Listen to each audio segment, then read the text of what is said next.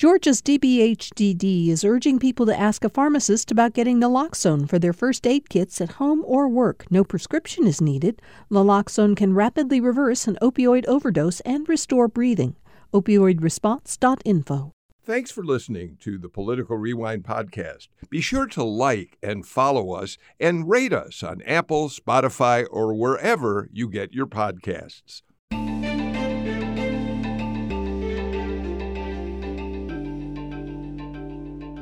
Welcome to Political Rewind. I'm Bill Nygren. Election Day uh, is really getting closer. Six weeks from today uh, will be the final day to cast a ballot in the Georgia election. And uh, early voting begins in, what, three weeks uh, on October seventeenth. I think I've got that right. Um, but we've moved into a new era in voting since two thousand twenty, ever since Donald Trump and his allies began challenging the results of the twenty twenty election. Uh, there are uh, fears out there that election integrity, that honest and accurate elections simply aren't being run in this country. There's no reason to suspect that's true, but uh, conspiracy theorists backing Donald Trump have said for a long time now that there's no reason to trust in the results of our elections. And that, of course, is incredibly troubling. And that's where I'd like to start the show with our terrific panel today, starting with Mark Niesse, who covers election-related uh, uh, news for the Atlanta Journal-Constitution in a way that nobody else is doing. And Mark, I'm very glad you could be with us today. Thanks so much. Great. Mark, have we got you? Yeah, okay, good, great. Yeah, great to have you. Great. Yep, we got you. State Representative Mary Margaret Oliver is back with us. Mary Margaret, it's always a pleasure to have you on the show. Thanks for being here. How are you? I'm doing great. Thank you. Good morning. Good morning. Leo Smith, Republican political consultant and uh, the uh, principal partner. Is your title C E O or uh, or president of Engaged Futures, your government affairs uh, uh, company, Leo? That would be both, Bill. Oh, both. Okay. uh, Leo, we're, you're you're obviously going to talk about all the issues today, but one of the things in terms of election integrity is a new project that you're working on with the Carter Center, the Georgia Democracy Resilience Network. In just a little while, we'll get to what that is all about. Meanwhile, let me introduce Chuck Cook, our final panelist today. Chuck Cook is one of the country's uh, uh, top immigration attorneys.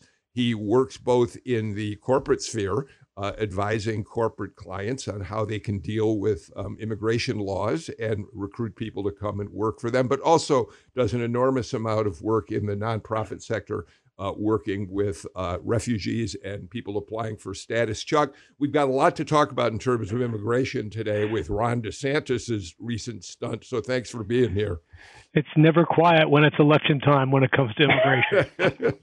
No, it's a, and by the way, a little later in the show, uh, if as if you thought that there was any such thing as a political free event anymore in this country, forget about it. Even the Braves' visit yesterday to the White House turned in to a political hot potato, and we will talk about that a little later in the show.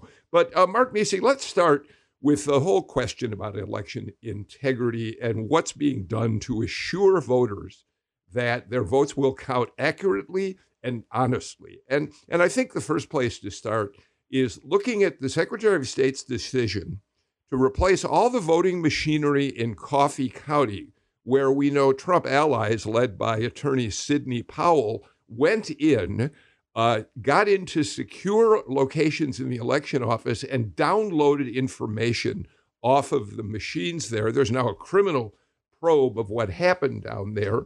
As a starting point for that, would, would you mind explaining, because I think our listeners aren't sure, because I've gotten a lot of notes. When we talk about sensitive data being taken off those machines, what does that mean exactly? So what that means is that, you know, the, uh, most of our elections are public and transparent. You can see how ballots are counted, ballot images you can see. But some things are off limits, like the election management server, which contains the tabulation information and is the main computer that programs the other computers or the voter registration tablets, those iPad-looking things that you check in to, before you vote. Those are called poll pads, or memory cards that store votes. So the risk, there are basically two risks of accessing that, that equipment that's supposed to be kept secure. One is if you copy the software from that, that makes it easier to create malware or hacks that could potentially be used to manipulate elections. The other risk is that if you access that equipment, you could put something onto it. You could put a malware or hacks onto it if you have direct access to that equipment. So that's why it's supposed to be kept in a secure room, accessible only to certain people, usually only the election supervisor and maybe um, her very close designees. Um, but in this case, outsiders were let in. So, Mark, um, just to remind people, what happened was Trump allies, including uh, uh, one of the fake electors in Georgia, went into the election machinery there. Trump won uh, Coffee County by an overwhelming margin. So the reasoning for going there is, I'm not quite sure I, I'm clear on. You might be able to help with that. But but essentially, they were looking for uh, some evidence that there was uh, fraud in the way in which machinery was manipulated, um, something to that effect, right?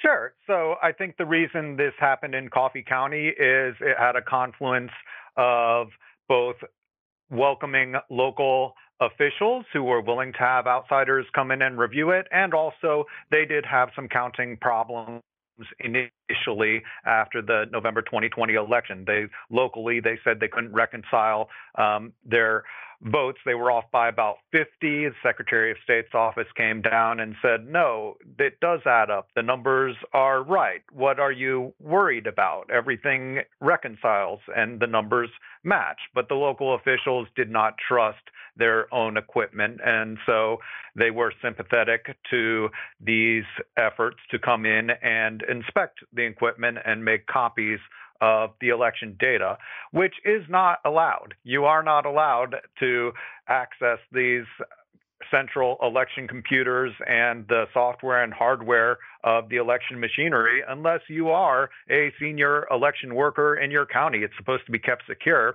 and that is not what happened here. Mary Margaret, uh, Brad Raffensperger uh, uh, said that they were pl- were placing the machinery essentially out of an abundance of caution. His office claims that there was no way in which what happened down there could lead to a uh, a hack or could uh, introduce malware into the system. That's arguable, of course. But here's the quote that uh, he gave to Mark. To allay the, fe- allay the fears being stoked by perennial election deniers and conspiracy theorists, we're replacing Coffee County's election machines. Replacing the equipment puts an end to any argument if the results in Coffee County and anywhere else in Georgia, for that matter, will not accurately reflect the will of Georgia voters. Mary Margaret? Well, he's trying to look like he's doing something after he was very, very slow walking uh, to investigate something that was pretty serious on the surface and substantively. The first question I've got for, and I'm sure somebody in Georgia can explain this to me, how does Sidney Powell still have a license to practice law? But once that question is answered by somebody, uh, we had a real breach of what the industry of election machineries refer to as their intellectual property. And that is very much protected in a wide variety of ways, their contracts that they issue and the way that their machines are managed. And what the person did down there in Coffee County was to give complete access and a complete, complete breach of the intellectual property of the machinery. We have um, a, a slow walking, I think a slow walking investigation down there that is going to be illustrative of the danger that we face when we have a partisan, purely partisan person in an election official capacity. I think that's a very serious breach. In DeKalb County, by contrast, we had a not as significant a breach, but a set of mistakes, computer mistakes that were acknowledged as mistakes that created a, a change of thousands of votes uh, in a county commission race. And I don't believe that has been adequately investigated either. So there are issues.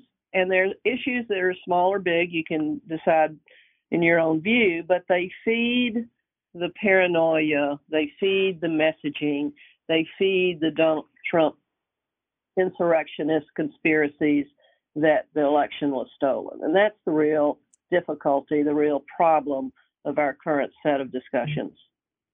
Leo, I, I don't think we should uh, let go of the fact that this has been a slow process to start up. Now, all the election officials in Coffee County have been replaced. So they got a brand new team down there. But um, there was no investigation of this, what had happened in Coffee County, until two things happened. One, a group of individuals filed lawsuit uh, uh, to bring this to light, to expose what had happened, and then Uh, reporters specifically at the A J C, including Mark Niesse, began reporting on it. And it was only then uh, that uh, these investigations uh, began, with the potential for there to be uh, criminal charges filed. No, I, I think it's very important that we build trust. We build trust in our processes, and we make sure that there's responsible oversight. The Secretary of State's office in Georgia has oversight over uh, elections, uh, but mostly an authority that is mitigated, of course, um, by the General Assembly. And then, because we believe so much in local control, down at the county level, including the district attorney of Co- Coffee County, that's where the main responsibility is going to lie in dealing with um, these issues. But these are big questions about rule of law, as, as um, Mary Margaret Oliver just pointed out. Whether it's, um, you know, Sidney Powell or a local um, election person creating weaknesses in our system, decreasing our trust, um, the rule of law should apply here, where everybody is accountable to the same laws regardless of their status or their position, and even more so um, when they have uh, uh, uh, positions to support our uh, democratic republic. Chuck? It, it seems to me strange that nobody's been arrested yet over this.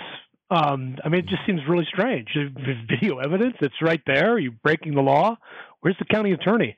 I mean, the other thing that's important to remember is, why is there distrust in the system? There's literally no evidence to suggest anything happened. This is just made up. And so for a made-up reason, people are breaking the law. Well, I think the best lesson to learn would be arrest those people, uh, put them in jail, and then next time you have a problem, if you have evidence, bring it forward to the right authorities. That's how this should work. Uh, it's, it's just strange it hasn't worked that way so far. Mark, there are a couple tracks here. One, it would be interesting to hear your take on what Chuck's asking. Where are we going to see uh, action on the people who clearly, as the video that was released shows, were violating, uh, uh, the, appear, appeared to be violating the law? Um, but the other is, where does the legislature come in in all this? I, I think I'm correct that S B two oh two gave the legislature Uh, the power to uh, uh, uh, take action in county election uh, uh, uh, boards where they see problems. They've looked at Fulton County, the Democratic stronghold, but uh, Democrats complain that they haven't even begun the idea of looking at Coffee County as well. So please address all that if you don't mind. You're muted, Mark. Mark, we don't hear you. You're, are you muted? Uh, we've lost we've lost Mark for a moment, but but I know Chase will get him back. Mary Margaret, why don't you jump in on those questions? Well, isn't the state election board meeting tomorrow, and aren't they going to take yes. some action? I believe I heard Ed Lindsay say that yesterday. I think that yes. they obviously have a, a legal authority to do so, obligation to do so, but it is it is very much slow walking. It is slow walking, and it's it's very distressing, and the. The mentality of com- trying to convince, and I believe Georgia is a fifty-fifty state, fifty percent of Georgians are subject to a Republican message that the election was stolen. There's still a significantly high percentage who really believe that Biden is not properly elected as President of the United States. And so that continuing message that keeps coming forward is creating a, a pollution in our opportunity to have faith in our election integrity. Um, Chase, do we have Mark back at this point? Not yet. Um, Chuck, you, you, Edward Lindsay was on uh, the show yesterday, as Mary Margaret just mentioned. He is a member of the state election board, and he did say that tomorrow uh, the board is going to look at Coffee County, But they're also going to look at what actions they can take to help assure voters that their votes will be counted accurately and correctly. And and I sort of, I didn't challenge him directly on that because I believe his intentions are perfectly reasonable and, and important. But the fact of the matter is there's almost nothing that uh, that anyone can do right now uh, to dissuade those people who have believed the Trump lie for two years that their vote's going to be counted correctly. I, I think the only thing that would convince those people is if Donald Trump came out and said, you know what, I was wrong. Everything was good. Fine. Let's move forward. That is literally not going to happen. Uh, if if major media that supports Trump would say the same thing, maybe that would have an influence. Uh, but Mary Margaret's right. There's half the people that, you know, I, I don't have to believe that, but at least a third of the people believe that. Uh, and um, it is a message that I, I'm not sure it's overcomable at this point. Uh, and, you know, I don't know what people do when their candidate wins, but they don't trust the election. Does that mean they don't trust that election? I, so the, the whole logic kind of escapes me at this point.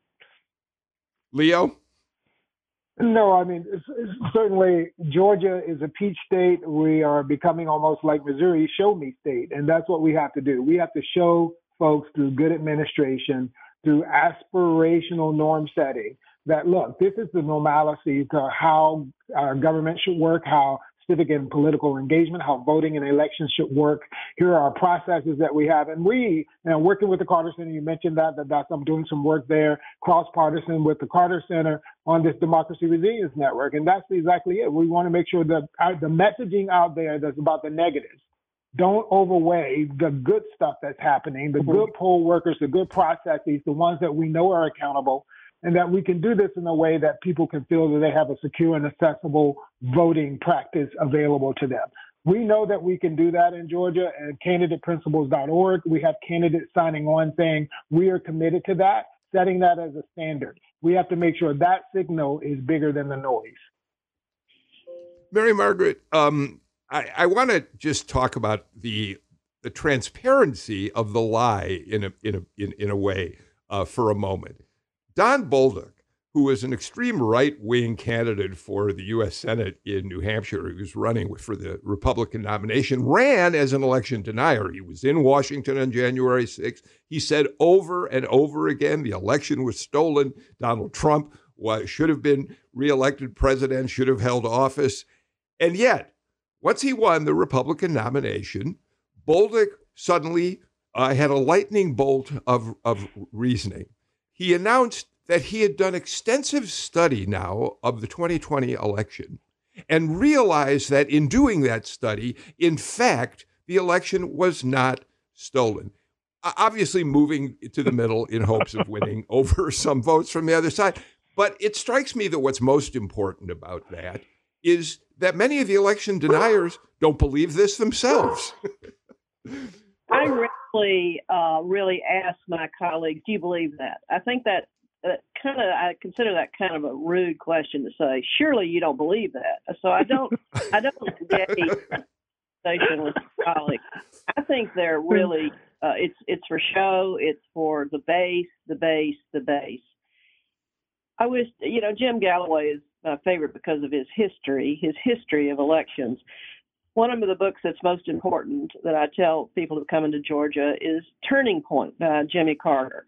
The election, his first election to the state Senate down in Americus after Baker v. Carr, where the Quitman probate judge, you know, hid the ballots and and then presented them in alphabetical order. I mean, the the ridiculousness of that kind of direct criminality, voting manipulation is part of our history, not to mention the disenfranchisement of, you know, a third of our population uh, of African-American voters. So, I mean, it is, we have a history. And now Donald Trump, in a totally self-serving, intellectually dishonest, performance reality T V star performance mentality, has convinced a significant percentage of our population that election is stolen.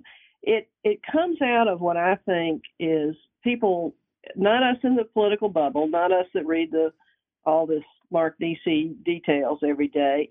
It comes out of the folks that people are generally going to want to go vote, but they don't live this every day. And, but they're told decade after decade, and there's a lot of evidence that they can be told this, the politicians are bad, that they're only self-serving, they never do anything for you, they're only acted for themselves. And that is fed into that elections are dishonest. I, Donald Trump, he says, is the only honest person around. And the fact that people actually believe that, some people actually believe it, and other people use it as purely political opportunism, is is really, really a bad, bad uh, scene for those of us in the middle of the real political world.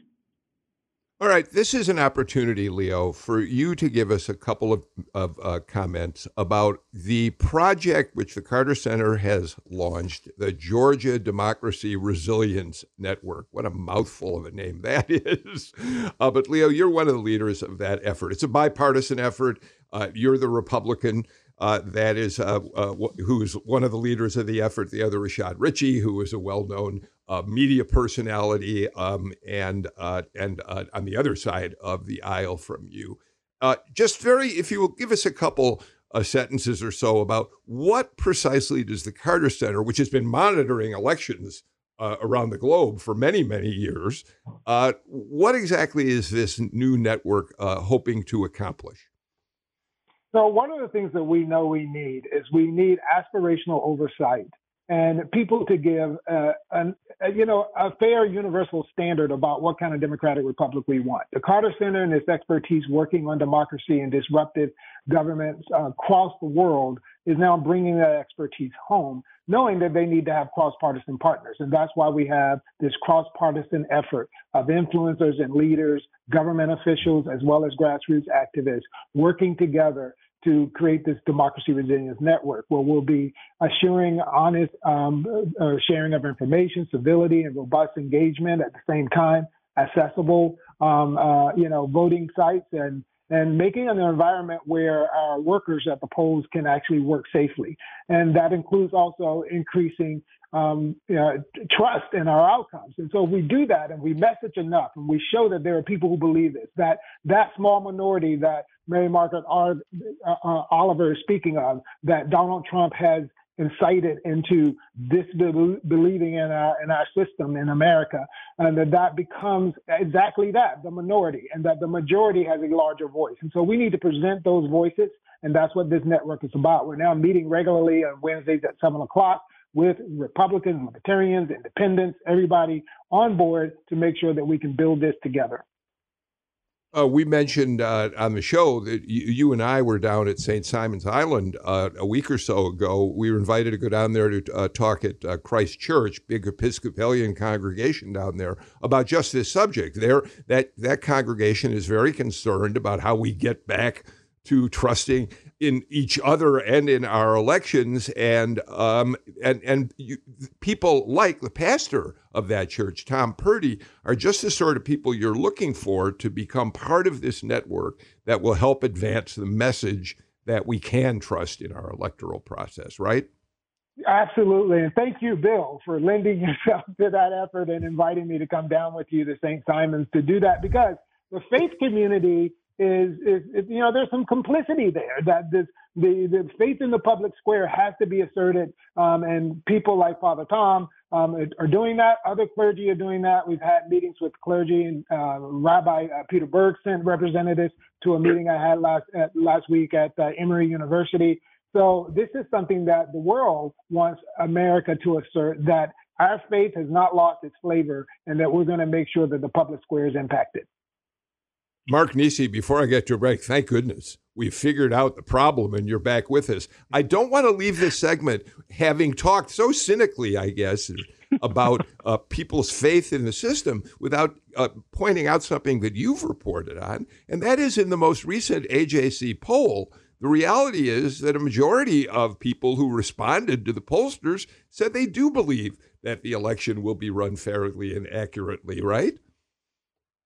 That's right. And we do see confidence in elections when the A J C has asked that question in polls since twenty twenty has steadily increased. Now, it's not really high. It's sixty-seven percent of likely voters said they're very confident or somewhat confident, but that's way up from fifty-six percent in January and sixty percent in April. So it does seem that more voters are gaining confidence in elections and do have some faith that their elections will be carried out correctly. I think what you'll find when you talk to individual voters, they trust their own counties, they trust their own representatives and their own election officials. It's just those election officials over there that they don't trust in those other counties.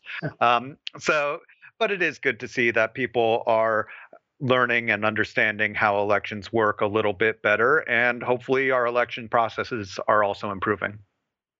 Uh, before I get to the break, though, uh, really quickly, Mark, I, I didn't I don't have the crosstabs on that question in front of me. Is it uh, more true of Democrats and Republicans who have faith in the system?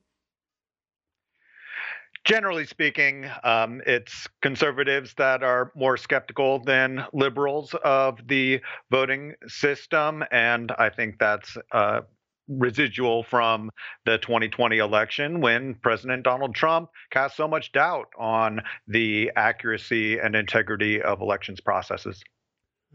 All right, we got to get to the first break of the show. Uh, when we come back, um, we're going to talk a little bit about the uh, headlines, the immigration headlines that have uh, really once again uh, popped up in our news. We'll do that with our panel and talk about many more issues after these messages.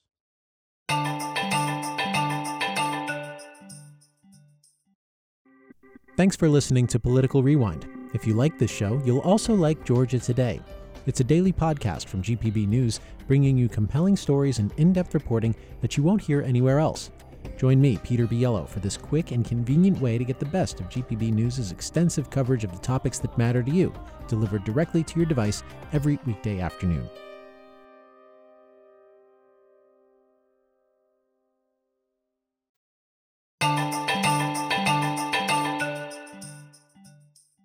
The A J C's Mark Niesse, uh, State Representative Mary Margaret Oliver, uh, Chuck Cook, and Leo Smith join us for today's show. Chuck, um, I introduced you as one of the country's top immigration lawyers, and that is certainly the case.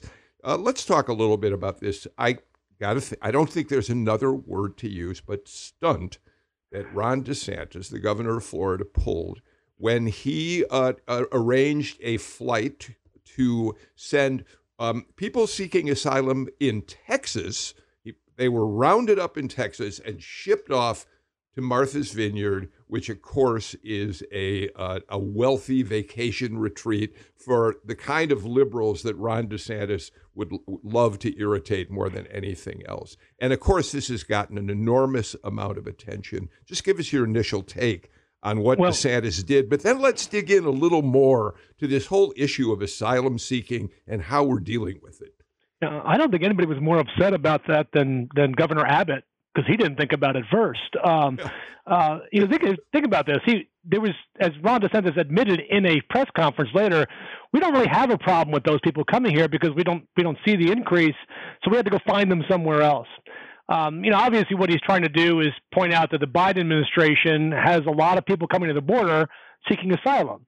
Uh, what he failed to point out was the Biden administration is following the law, the, the federal law that Governor DeSantis himself voted on, uh, you know, when he was in Congress, that said that anybody who enters the United States, whether illegally or at the port of entry, who claims to be afraid to go back home, is entitled to a hearing in front of an immigration judge.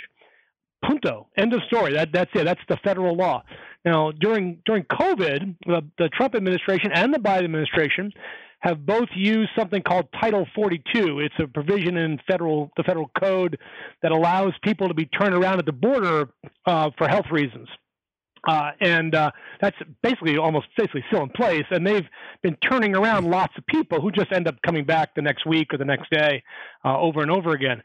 But the, what we're seeing at the border and, and, and as a result of the stunt by by Governor DeSantis is a crisis in our southern neighbors um, and, and, and in people abroad, in countries, countries abroad, that people are realizing, well, the only safe place for me to go is the United States. This is not the illegal immigration of the nineties and two thousands, which was predominantly Mexican, predominantly job-related. Uh, this is people literally fleeing what are essentially communist dictatorships, um, and they're coming to the country that says freedom, justice, mercy, liberty, you know, open our golden doors. Uh, we oppose communism. It, it's not a surprise that this is happening. Uh, what we're seeing, though, is a volume that neither the Trump administration nor the Biden administration is prepared to handle, uh, mostly because Congress refuses to fund the problem and refuses to modify our laws in coherent ways that might make it easier for an administration who follows the law to deal with. Mary Margaret, I think one of the things that Chuck, a lot of what he said is, is uh, worth unpacking here, but one of the things he points out is that in the nineties and two thousands, uh, the people who crossed the border uh, who were undocumented, uh, that's what they did. They just came across the border and tried to integrate themselves into uh, whatever community they could so they could get work, uh, whatever. But then we that became about asylum seekers, as Chuck points out, which triggered an entire legal process that our country is simply not equipped to handle. And one of the reasons we're not equipped to handle it is there's no way to reach bipartisan agreement on how it should unfold, how it should be funded, and the like. Yes? When the uh, folks came in the earlier decades, they were aided and abetted by businesses who need those employees. It was mutually beneficial for the worker and the employer to uh, have a quote-unquote open border, to to pick the onions and the apples and to do the work that needed to be done. And as that, as you mentioned, it's transitioned into a more legal, narrow analysis of asylum. It's an example of a lack of political will that is very significantly and demonstrative of Congress on many days of the week. And the lack of political will is causing an enormous amount of human energy, energy, human injury, enormous amount of human trafficking, and enormous amount of corrupt and uh, cartel activity. It's really very tragic, and I point the finger directly at Congress. I want to say one more thing about the stunt, and there is no other word other than stunt. I'm used to political stunts. Frequently, they are successful when they have a certain amount of humor or a certain amount of theater that kind of engages people. The Republican stunts right now, evidenced most clearly by DeSantis' stunts, is based on meanness. It's just mean what he did. Mocking these folks who have traveled out of these communist dictators, mocking them, and then mocking the liberal, quote-unquote, liberals. Uh, there was a state senator who represents Martha's Vineyard who said that the reason that there was an outpouring of help for these folks that were trafficked by DeSantis was that the population growth of Martha's Vineyard has been teachers and firefighters and police and a true middle-class uh, population that's indicative of Massachusetts and not the wealthy uh, folks that own properties there on the beach. Very interesting kind of discussion of his way he described Martha's Vineyard that I thought was very much in tune. The meanness of pointing your finger at tragic asylum seekers seems to be benefiting somebody like DeSantis, but only with, this is my question, this is my inquiry, who in the base who goes, claims to go to the church, claims to go to the Baptist church, claims to look at the Bible, thinks that that was anything other than opportunistic meanness to benefit DeSantis. Uh, Leo, I want to get you and Mark in here. Let me just uh, say that um, we do have to assign, and Chuck Cook and Mary Margaret, you too, really pointed out, this is a problem on both sides of the aisle. I mean, Democrats have not been willing to work on the problem. Republicans haven't been working to take it on. Mary Margaret, you say it's a lack of political will. And I think it is important to point that out. Even, Leo, as I say, one of the most disturbing articles that I read in the New York Times this week was a piece on what the headline calls the megastate G O P rivalry between Greg Abbott and Ron DeSantis, both of them maneuvering for national attention, both of them potential presidential, certainly DeSantis, a presidential contender in twenty twenty-four. The way in which they have both been using this issue of asylum seekers, Abbott shipping them off to New York, to Washington, to Chicago. Now DeSantis tries to get in the game with this Martha's Vineyard stunt, and it has nothing to do with working on the policy issue. You know, as a political consultant, uh, Bill, this is why I say that we should be having a discussion about a political advertising syntax, because the fact is, is that campaigning and political rhetoric has become a national hazard. And we need to figure out how we can mitigate that without decreasing First Amendment rights. And so, so citizens need to have honest information available to them. They need to know the integrity of conservatism as well as progressive liberalism. And when candidates decide to do something only to get attention and not speak the truth about what their base truly believes, because the Repub- Republicans, conservatives certainly believe in asylum. And we certainly believe that part of this idea of American exceptionalism is the fact that we do bring in those people seeking asylum. That is essential to who we are. Mark, one of the real issues here, what's interesting is the backlash. There are many business, and Chuck, I'm sure you can comment on this as well, but Mark, there, there are many business leaders who have said, we need these people. We want, we, we cannot fill the thousands of jobs, maybe, maybe hundreds of thousands across the country that are going unfilled. We need to be able to take advantage of immigrants to uh, uh, help our businesses uh, survive and thrive.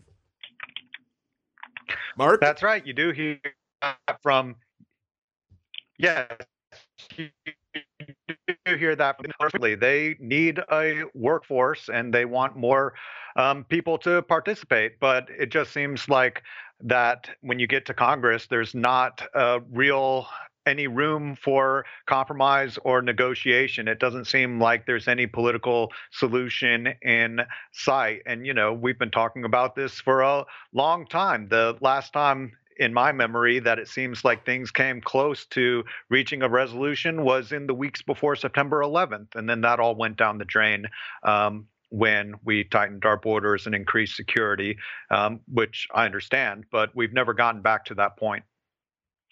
You know, I think it's easy to talk about, about both sidism here, but I have to point something out. Uh, the Democratic House has actually passed a very detailed, very thorough immigration proposal, uh, H B six, that would address this and many other immigration issues. And it has been sitting in the Senate for over a year mm-hmm. because there are not ten Republican senators to, to even negotiate the bill. I mean, this is so. There is stuff put forward, mm-hmm. and the bigger concern with, with Governor DeSantis is, okay, great, you had this stunt. What's your solution? What is your solution? I mean, the grow, the largest, the fastest growing immigrant population in Florida are Venezuelans, and he just hauled fifty Venezuelans, um, really by deceit, to Massachusetts. What's a state in which, by the way, he went to law school. I mean, he fully knows what Massachusetts is. Um, so.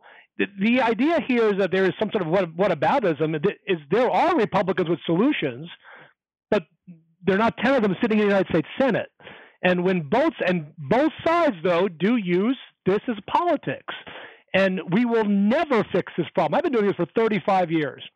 When I first started was nineteen ninety, which is the not last time that we fixed our immigration laws.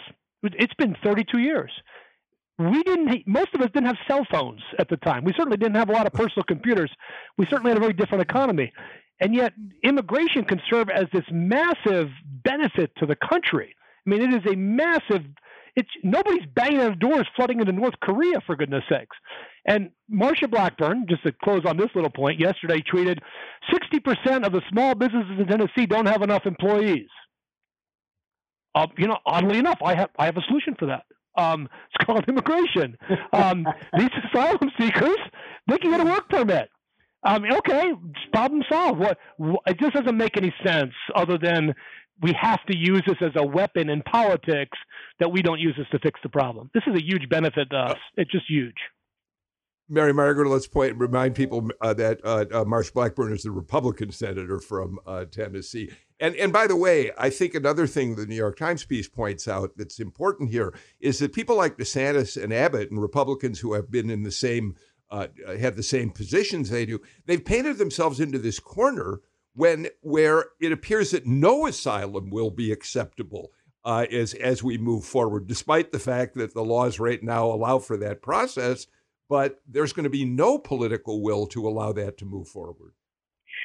I was at Druid Hills High School uh, based on issues there last week again, and um, it, it's a it's a very international school, as as you may know. It's a very diverse international school. Of course, we're looking at the international students who will be valedictorians, and if you look at the names of the DeKalb County high school graduates of valedictorians, um, are not Jones and Smith and Johnson. They're they're different kind of names.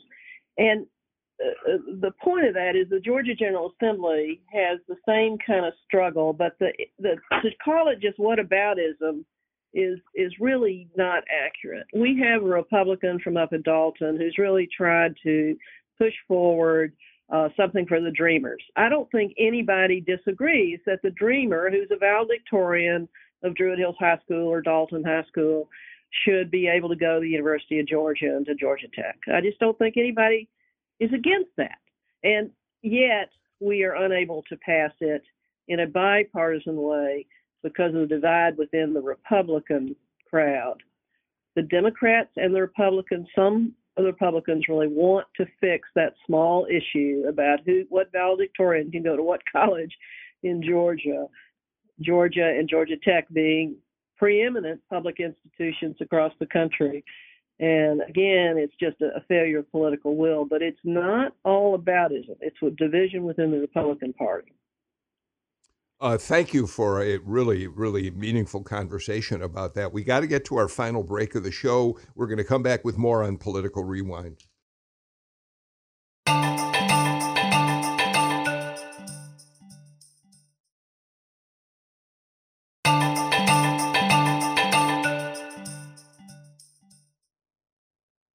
Mark Niesse, I was reading The Jolt a little while before we went on the air today, and one of the items in there that I think is worth uh, talking about for a couple of minutes is your colleague Shannon McCaffrey, who has been out following Herschel Walker as he does his uh, Unite Georgia. I think that's the name of his uh, tour of the state. You know, he made a comment about Medicaid, and what I thought was particularly interesting about it is that we've said on this show a couple times in the last oh, four or five shows that the Walker campaign has been a lot more disciplined since they brought in a new campaign team. They've tried to get Herschel Walker to be more focused, to not make outlandish comments as he has in the past.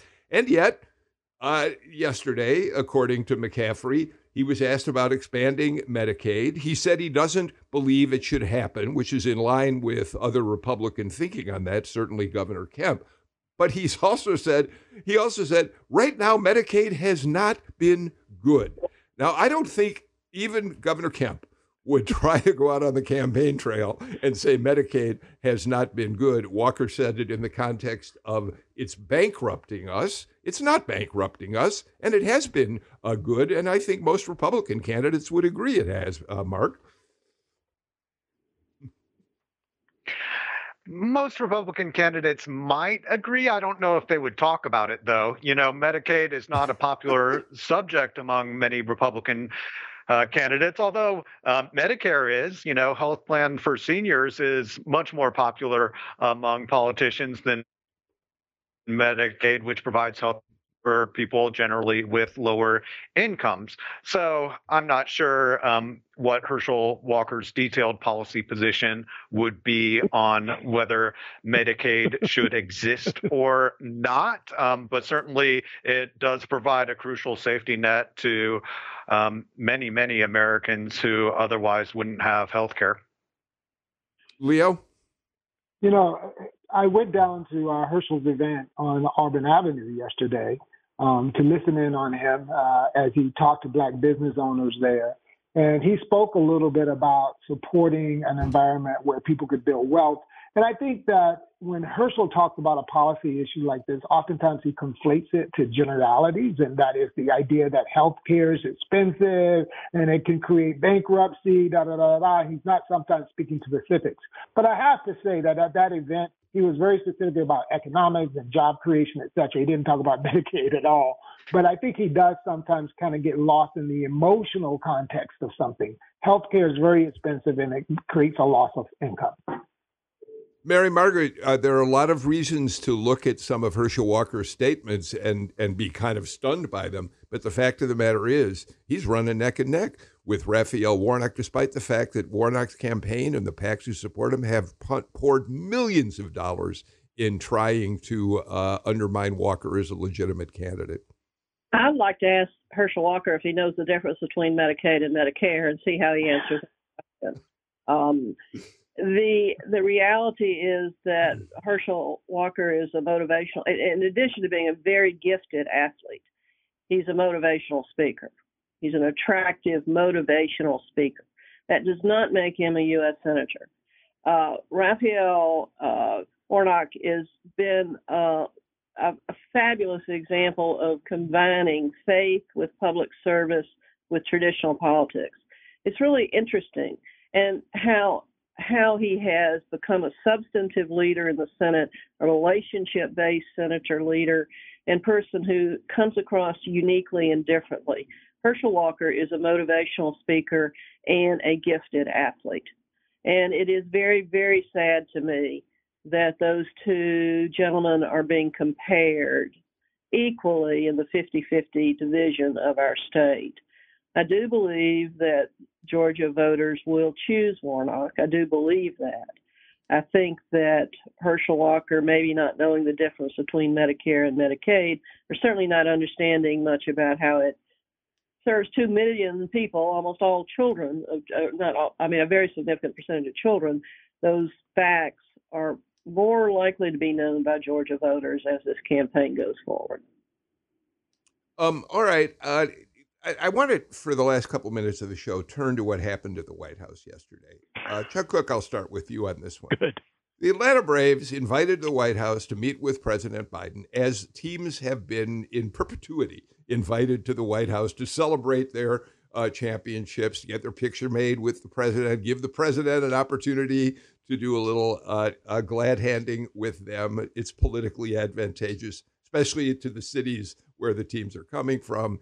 Yesterday, everything went great until in the uh, afternoon press briefing, a reporter asked uh, Biden's press secretary, uh, what do you think about the name, the Atlanta Braves? And uh, she responded, uh, they probably ought to reconsider the brand. Uh, that led to some real concerns among Republicans uh, who said, uh, stop being so woke, essentially. Chuck? Well, I, I would first point out that there was a great picture from that event yesterday of the presentation by the team to President Biden of his shirt. And he, I'd say he looked genuinely surprised. Oh, you're giving me a, a team jersey? That's a, kind of that fist. It's like he didn't know. It's like, cool, yeah, you get one of these. It's kind of cool. Um, the press briefing itself, so obviously the, the president didn't talk about the name. It just, you know, this came up in the press conference. It wasn't even brought up by the press secretary, brought up by a question from a reporter. But what she said in response was not they should rethink the name. What she said was that people, indigenous people in the United States, their concerns need to be taken into account. It was, I honestly, I thought it was a pretty generic response to what what could have been of like, change the name, you people, what's wrong with you? Um, so I, I, I think this is an issue only in only in Georgia today, and then the rest of America doesn't even care about what happened. As long as we don't become the Atlanta Commanders, okay, I'm fine. Um, well, wait, wait. I but but Mark Niesse, I think it's absolutely true. This is not a national story, but in a very very tight Senate and governor's race. Um, I do think that things like this have an impact. Uh, you know, uh, Brian Kemp responded to it by saying, keep chopping. Uh, Herschel Walker said it was outrageous. You know, frankly, if I were Raphael Warnock and Stacey Abrams after that uh, press briefing, I would be smacking my head saying, oh, my gosh, why did she have to say what, what? she did? Mark?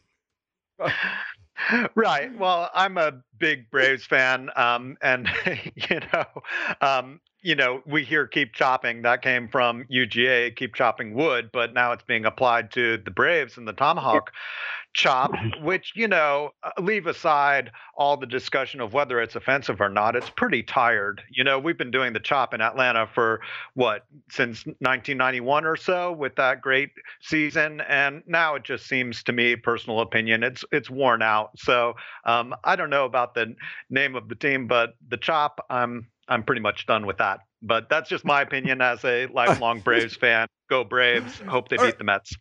Hoorah. Mary Margaret and Leo. But but here's the thing beyond the beyond the what seems to be the silliness of this, Mary Margaret. Um, it reminds us that having substantive conversations, I mean, maybe there isn't a substantive conversation to have about the use of indigenous Uh, uh, uh, symbols of, of names for sports teams is a reasonable and worthwhile conversation. But that's not what happens in the aftermath of something like this. It becomes purely partisan uh, uh, uh, uh, rhetoric. Finger pointing, partisan finger pointing. Uh, I don't think uh, Biden's press secretary is a sports fan. I don't think she understands the emotion of uh, Go Dogs or Hank Aaron. I mean, grew up with Hank Hank Aaron and the guy from Denver that owns the Braves and moves them to Cobb. I'm less of a fan now, Mark, than I was uh, as an Atlanta native. The um, sensitivity of certain issues is real, and yet the politicalization of this uh, event is is a, another sad commentary.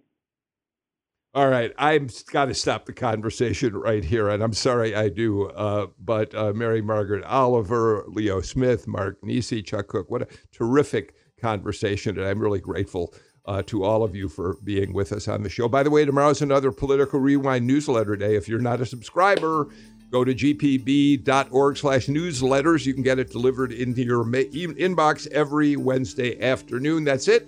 Out of time, back with a brand new show tomorrow. In the meantime, I'm Bill Nygren. Take care. Please stay healthy. Bye-bye, everybody.